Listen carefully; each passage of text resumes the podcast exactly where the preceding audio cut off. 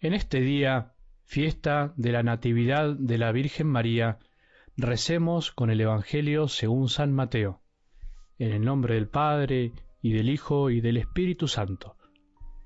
Genealogía de Jesucristo, hijo de David, hijo de Abraham. Abraham fue padre de Isaac, Isaac padre de Jacob, Jacob padre de Judá y de sus hermanos. Judá fue padre de Fares y de Sará, y la madre de estos fue Tamar.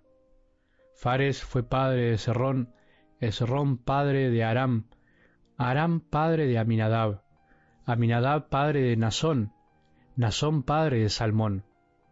Salmón fue padre de Boz y la madre de éste fue Rahab. Boz fue padre de Obed y la madre de éste fue Ruth. Obed fue padre de Jesé, Jesé padre del rey David. David fue padre de Salomón y la madre de éste fue la que había sido mujer de Urías.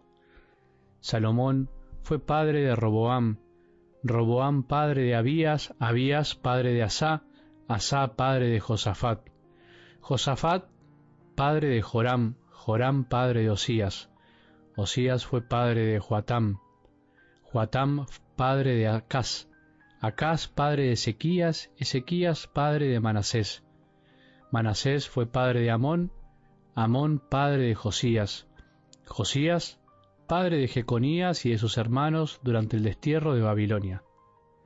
Después del destierro de Babilonia, Jeconías fue padre de Salatiel, Salatiel padre de Zorobabel, Zorobabel padre de Abiud, Abiud padre de Eliasim, Eliasim padre de Azor.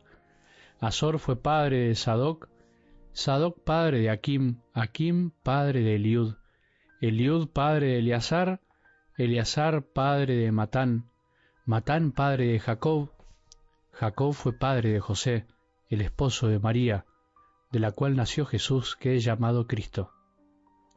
Este fue el origen de Jesucristo. María, su madre, estaba comprometida con José, y cuando todavía no habían vivido juntos concibió un hijo por obra del Espíritu Santo. José, su esposo, que era un hombre justo y no quería denunciarla públicamente, resolvió abandonarla en secreto. Mientras pensaba en esto, el ángel del Señor se le apareció en sueños y le dijo, José, hijo de David, no temas recibir a María, tu esposa, porque lo que ha sido engendrado en ella proviene del Espíritu Santo. Ella dará a luz un hijo, a quien pondrás el nombre de Jesús, porque él salvará a su pueblo de todos sus pecados. Todo esto sucedió para que se cumpliera lo que el Señor había anunciado por el profeta. La Virgen concebirá y dará a luz un hijo, a quien pondrán el nombre de Manuel, que traducido significa Dios con nosotros. Palabra del Señor.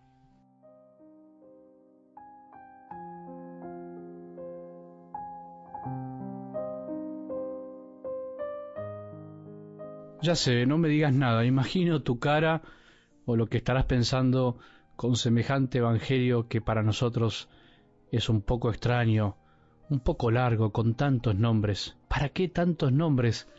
¿Qué sentido tiene escuchar este Evangelio en nuestro tiempo en el cual la verdad no entendemos mucho y además hasta se hace un poco pesado y cansador? ¿Por qué la Iglesia quiere leer este Evangelio en este día, día en el que celebramos la Natividad, el nacimiento de nuestra Madre, el cielo, de la Madre de Jesús? En esta fiesta de hoy existe también la opción de leer un Evangelio un poco más corto, en realidad la última parte de lo que acabo de leer, cuando dice este fue el origen de Jesucristo. Sin embargo, elegir leer el más completo porque pienso que aunque al principio no entendamos tanto, algo, como decimos siempre, algo siempre nos va a dejar, por supuesto si lo explicamos. Me prometí, me acuerdo, al inicio del camino de la predicación por medio de estos audios, cuando sentí este llamado, me prometí, me acuerdo, leer siempre todos los evangelios, jamás empezar a comentarlo sin leerlo primero, aunque sea largo, aunque sea tedioso, aunque a veces parezca que no dice nada, aunque parezca que no se lo entienda, porque también pensé que siempre debe brillar la palabra de Dios y ayudarte a vos y a todos los que escuchan a que hagan ese camino, a que tomen su Biblia y se animen a profundizar. Me acuerdo que también me dije que aunque sea el más difícil de explicar, el más aburrido incluso, que no dice nada para estos tiempos, también lo iba a leer, porque siempre la palabra de Dios nos puede decir algo y además al mismo predicador, al esforzarse por entender y explicarlo, también le ayuda. La palabra de Dios no está escrita en vano. Por alguna razón Dios, en su espíritu y por medio de los escritores sagrados, quiso que quede este texto para siempre. Confío más en su palabra que en mi comentario. Algo nos tiene que decir, algo del Evangelio siempre nos deja algo, valga la redundancia. No nos podemos rendir tan rápido y aunque me quede menos tiempo para comentar, haré lo posible para ayudarte a meditar. A veces freno un poco, a veces ponemos tanto énfasis en ciertas cosas que nos gustan, investigamos, ahondamos, pero con la palabra de Dios no hacemos siempre lo mismo. Imaginémonos que ante cada texto hagamos un esfuerzo grande por comprenderlo, cuánto bien nos haría. Bueno, entre tantas cosas que se pueden analizar de este texto, quiero dejarte simplemente dos detalles de esta llamada genealogía de Jesús que acabamos de escuchar, que nos ayudarán a pensar de algún modo cómo piensa Dios, que es muy diferente a nosotros, por supuesto. Cómo pensó esta historia de salvación tan maravillosa que llega hasta nuestros días, hasta nuestro corazón. En esta larga lista de nombres aparecen por un lado dos varones provenientes uno, fijémonos de un incesto, y otro de un adulterio y por otro lado cuatro mujeres, algo extraño para esa época.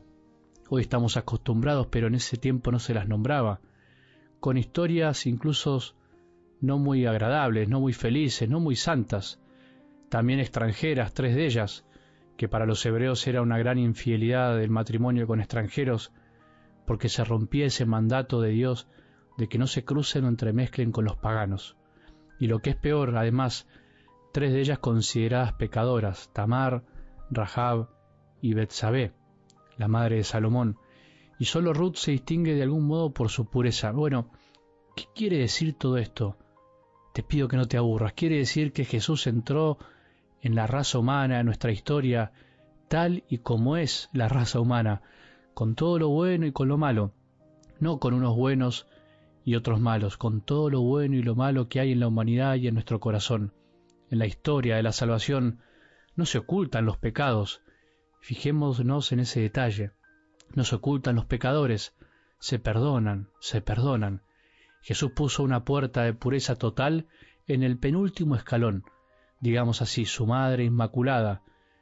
Él quiso pasar finalmente, después de tanta historia de pecado y santidad, por una puerta totalmente santa y pura, pero aceptó al mismo tiempo en todo el resto de sus antepasados la realidad humana, total, que él venía a salvar. Dios, que escribe derecho en líneas torcidas, entró también por caminos torcidos, por los caminos de la humanidad, no por otros.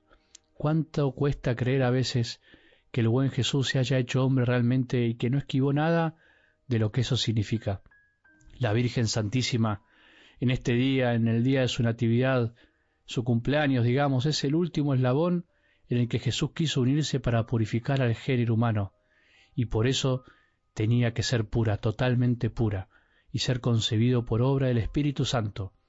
Hoy recordamos el día que ella nació, ella ahora está en la eternidad, ya no vive en el tiempo, recordamos que nació para ser la puerta purísima, como dice una linda jaculatoria, que nos trajo al Salvador y viene a meterse en nuestra historia no para ocultar nuestros pecados pasados, para meterlos debajo de la alfombra, para esconder las impurezas, esas cosas que queremos que nadie sepa de nuestra historia, sino todo lo contrario, para redimir esa impureza sin ocultarla, para sanar el pecado sin negarlo. Aprovechemos este día para dejar que nuestro Maestro se meta en nuestra vida de algún modo y purifique lo que tenga que purificar, lo que tenga que sanar. Todos los necesitamos. Que María hoy sea esa puerta de pureza que se abra para que Jesús llegue a nuestras vidas una vez más, una y mil veces más, porque te necesitamos, Señor de la historia. Que tengamos un buen día y que la bendición de Dios, que es Padre misericordioso, Hijo y Espíritu Santo, por la intercesión de la Virgen María, descienda sobre todos nosotros y permanezca para siempre.